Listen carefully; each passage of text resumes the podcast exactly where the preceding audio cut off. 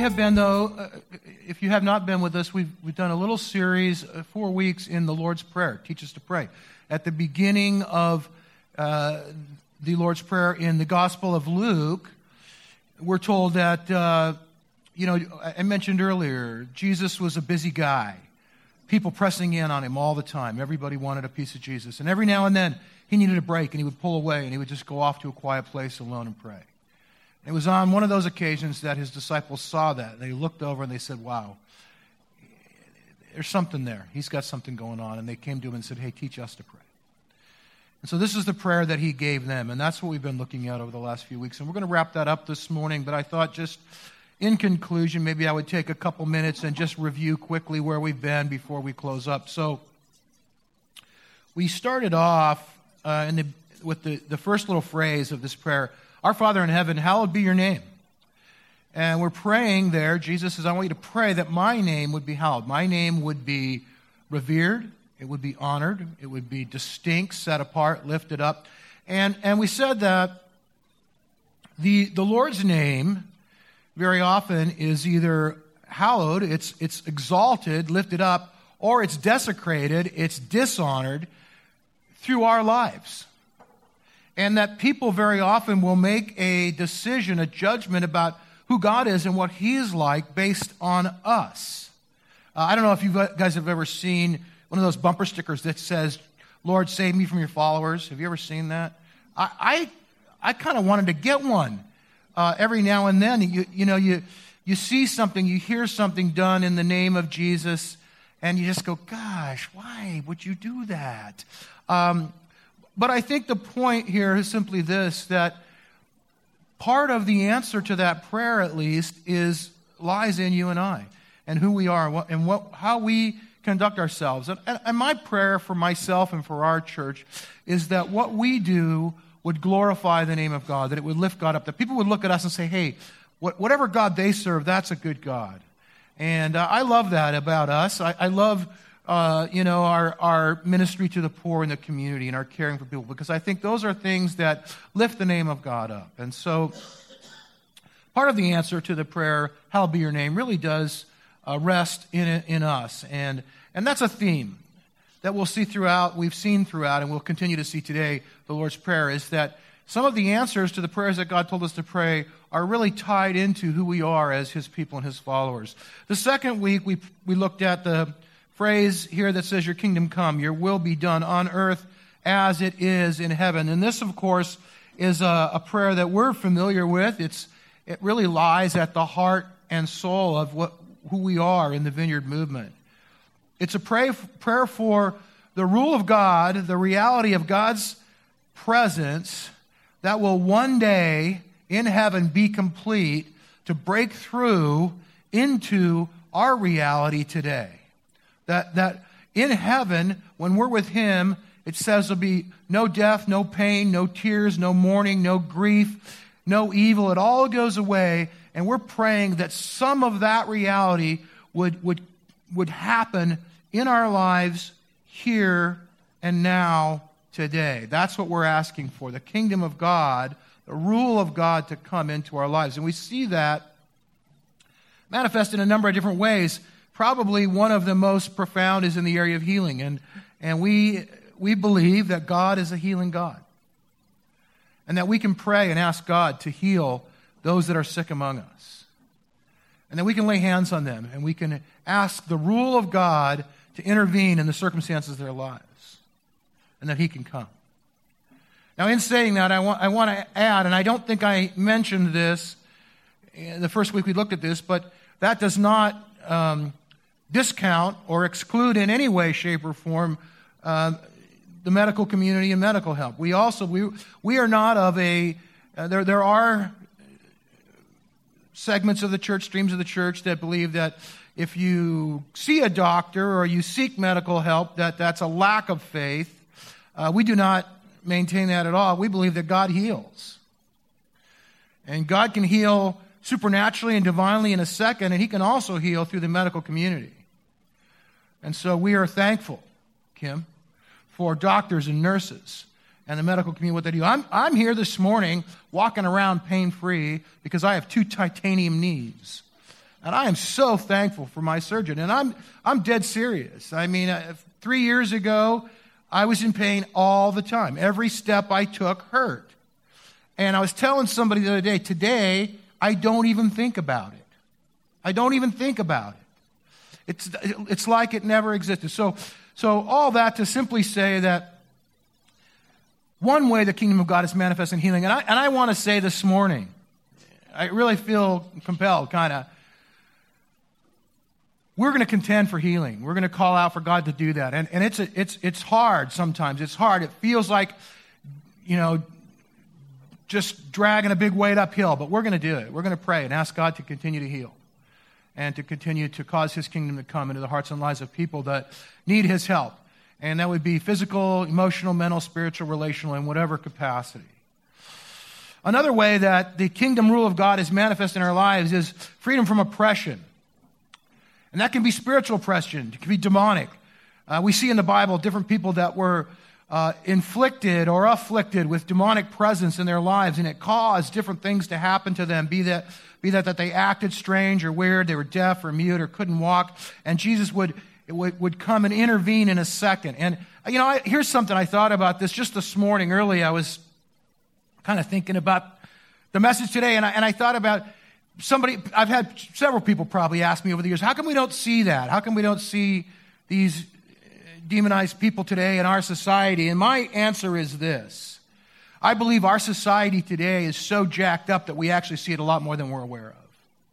That's just my short answer, and i would be happy to chat more about that with you at a, at a different time. But I really do think that there's any number of people in our culture today who are afflicted to some degree or another by demonic presence in their lives in various ways, and manifests in various ways in their lives, and that we, we could, both through prayer and worship and just the intervention of God, see those things changed. I, but, but oppression can happen not only demonically, it, it, it's all demonic, um, internally in a person, but it can happen through political or economic oppression. And that's something that we are not as attuned to in our nation, but let me tell you, it's, it's very powerful in other parts of the world. I would encourage you guys, actually, I'd ask you if you would pray with me today and in the weeks ahead for my friends, our friends in Nicaragua. Many of you have been to Nicaragua with me, and I don't know if you follow the news. It's not big news right now. You kind of have to look for it. But their country is an incredible amount of turmoil. they have been underneath the uh, really what is effectively a dictatorship for the last 16 years, and the people are tired of it, and they've begun to protest. Those protests have turned violent. People have been killed, and it's it's it's uh, very very tenuous. It could go either way. I told somebody this morning, it could they could break out a civil war tomorrow. It's political economic oppression, and our conviction is that the Spirit of God can break that. It can change the hearts of men. It can, it can change governments and it can change nations. And that's the kind of thing that, that we want to pray for. Last week, we looked at two little phrases give us today our daily bread. And then we finished up with forgive us our debts or our sins as we have also forgiven our debtors or those who have sinned against us. And if you will remember, we did a little lesson in Greek, and I said the, uh, the word translated there daily is epiousios which is a fun word to say, but it's an interesting word as well. The reason that I wanted to uh, look at it in Greek is that daily does not really communicate what it actually says. The word actually means for the coming day or for tomorrow. And the prayer here is really literally would read, Give us tomorrow's bread today. And in, what it really is, is, is it's a second prayer for the kingdom of God to come specifically in the, in the area of provision. That God would provide for us. You see, here's the deal in heaven, there will be no hunger. In heaven, there will be no lack or need. In heaven, there will be no homelessness. The Lord is my shepherd, I shall not want. And when we're with Him, all of our needs will be provided for. None of us will lack anything. And this prayer is a prayer that that truth, that reality would come to bear today. We can pray that. You can pray that when you're struggling in your life, when, when there's a lack of provision, you can say, Lord, give me tomorrow's bread today. Would you come and meet me? We can pray that for our friends who come for food. We can pray that for those that are lacking jobs and they're homeless or on the streets. We can say, Lord, let your kingdom come and, and, and give us tomorrow's bread for these people today. That's what that's about.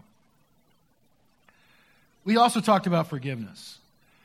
And we said that our forgiveness of others is, is not a precondition for God forgiving us, even though the text seems to read that way, that the reason for that is that we tend to view it from kind of a legal perspective. We're legal people, and we, we just by virtue of living in the world today, have to think of things legally. Uh, but it, Scripture is not a legal contract. It's really written from the perspective of relationship, and it's a covenant agreement. It's, it's a, it's, it, what, what God is saying, what Jesus is telling us to pray here is that not that if you don't forgive, I won't forgive you, but because I forgive you, you should forgive others. There, there, there's a relational dynamic to that. In a marriage, you say, I love you, and you expect somebody to say, I love you back. It's the same thing. I forgive you, I forgive you. That's the way it works. And I said that there is a flow in our lives. The forgiveness of God flows into us, and it should flow out of us. And if it doesn't flow out of us, it can create spiritual constipation. And nobody wants that. It's not fun. Flows in, flows out. It's a, a relationship. All right, that's review. See, you, man, you guys got the whole thing. You could have been here for three long sermons, and you got it all in 10 minutes. How you like that? This morning, we're going to close this prayer.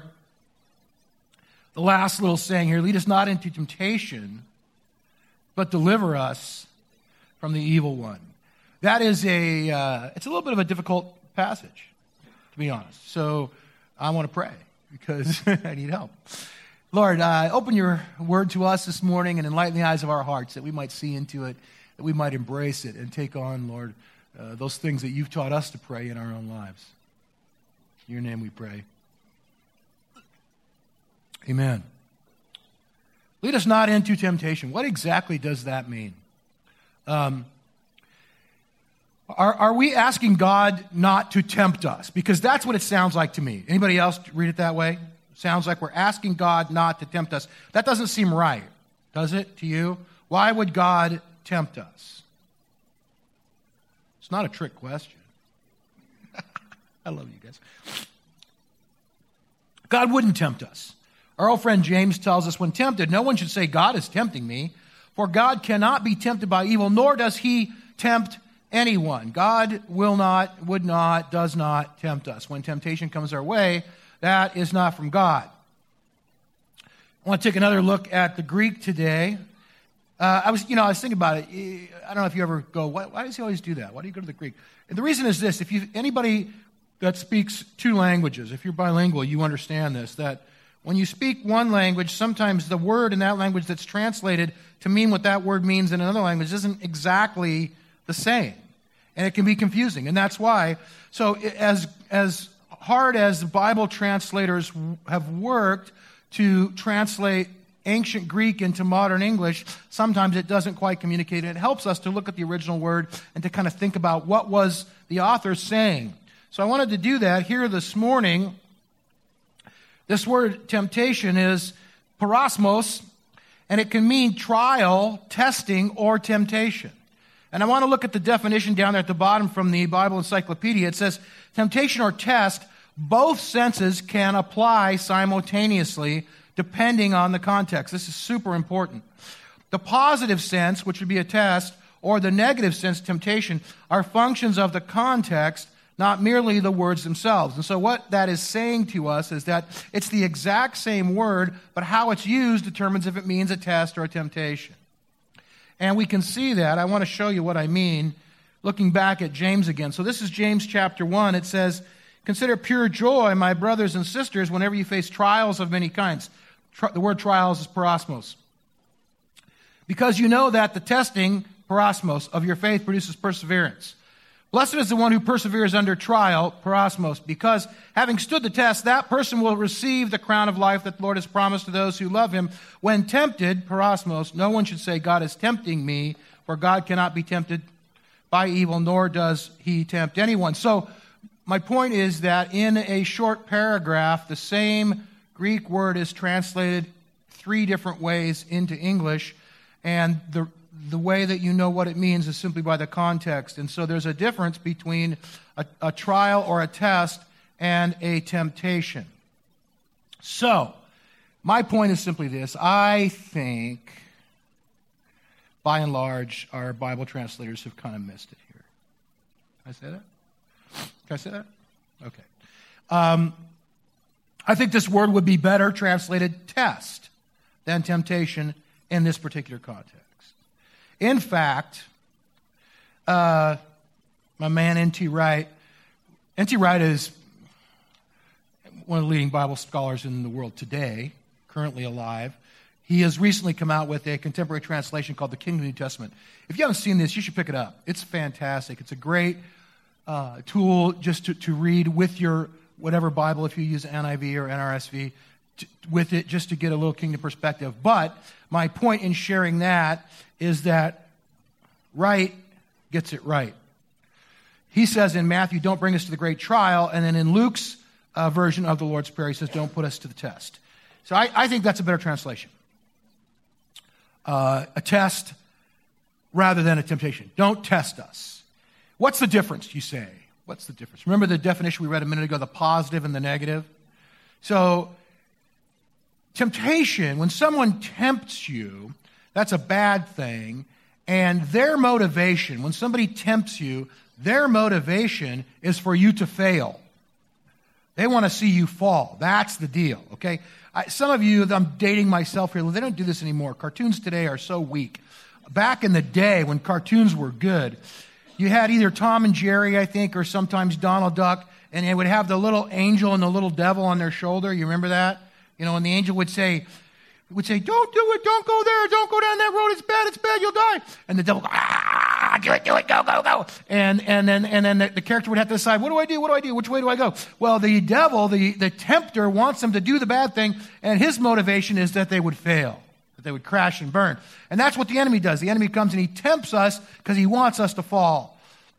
The angel, on the other hand, and we'll just, you know, say God here, God doesn't tempt us uh, because he doesn't want us to fail. He wants us to succeed, but he does give us tests.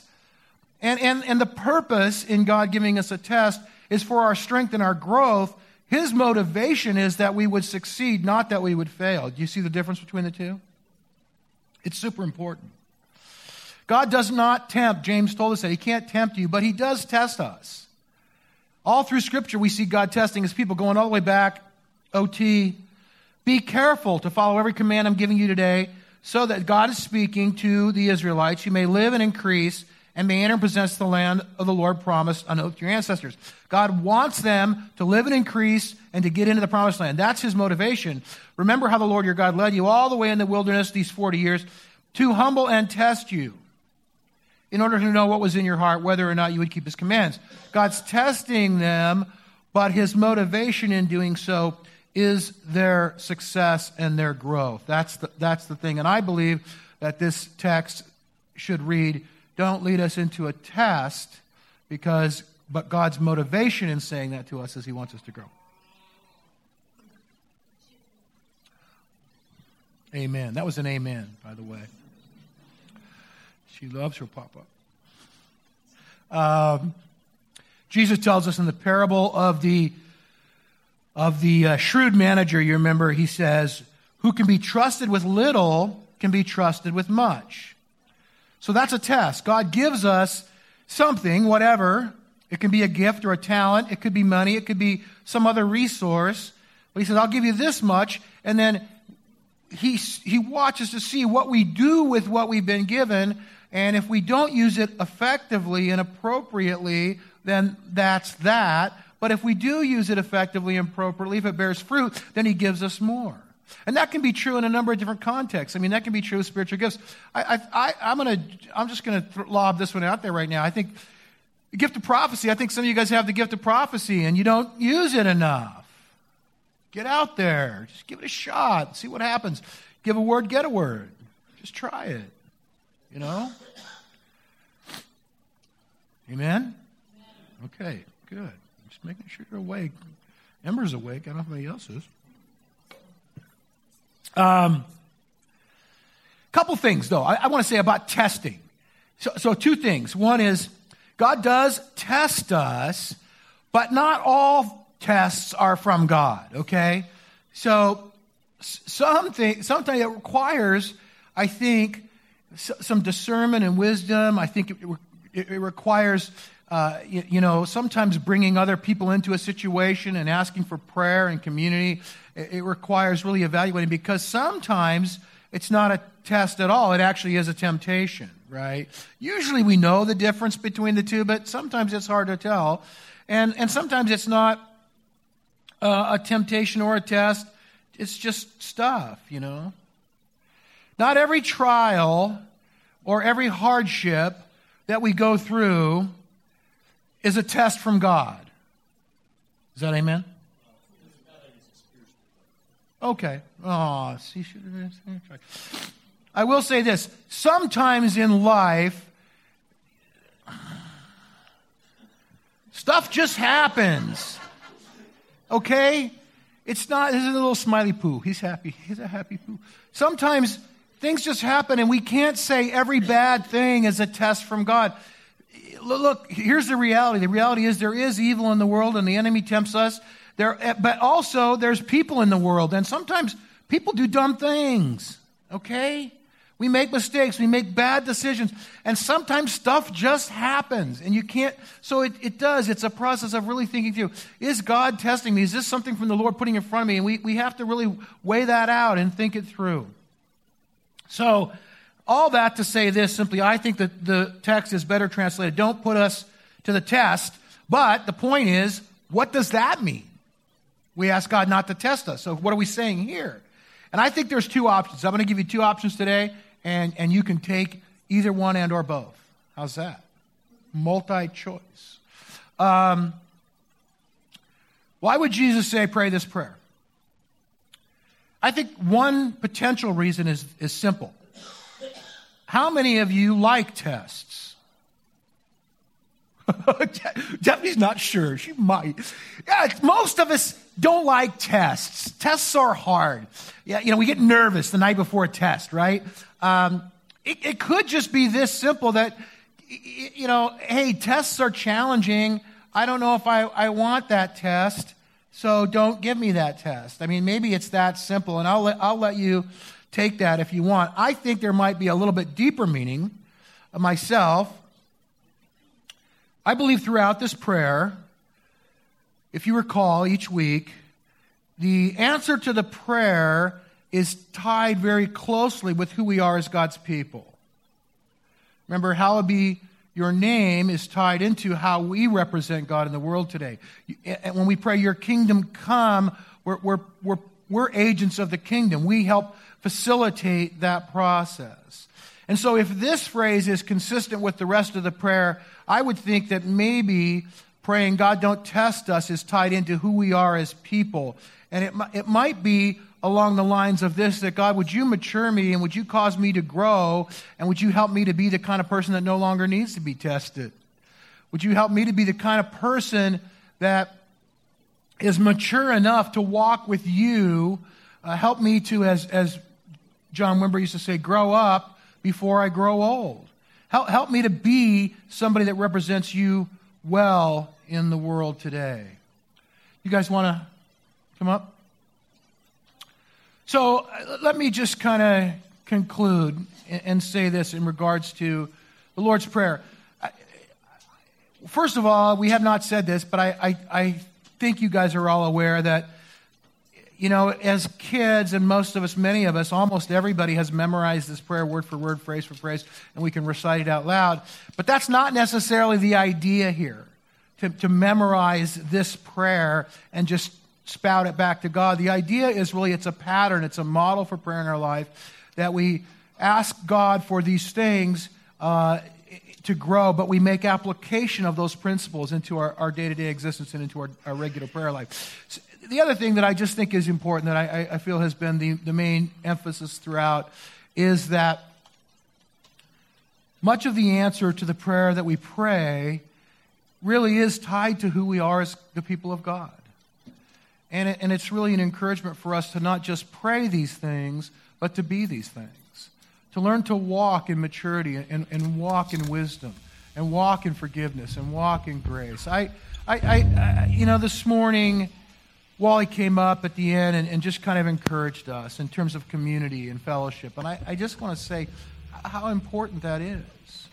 You know, if there's things in our life that are, don't let the enemy steal what God has put in our hearts. If there's, if there's something happening in between you and another person that's hindering your relationship with God, for gosh sakes, let's deal with that and get rid of it so we can move forward with God. Let's grow together, not apart. So, so I think in the Lord's Prayer, there really is a, a direct connection between how we pray and who we are. All right? Let's stand.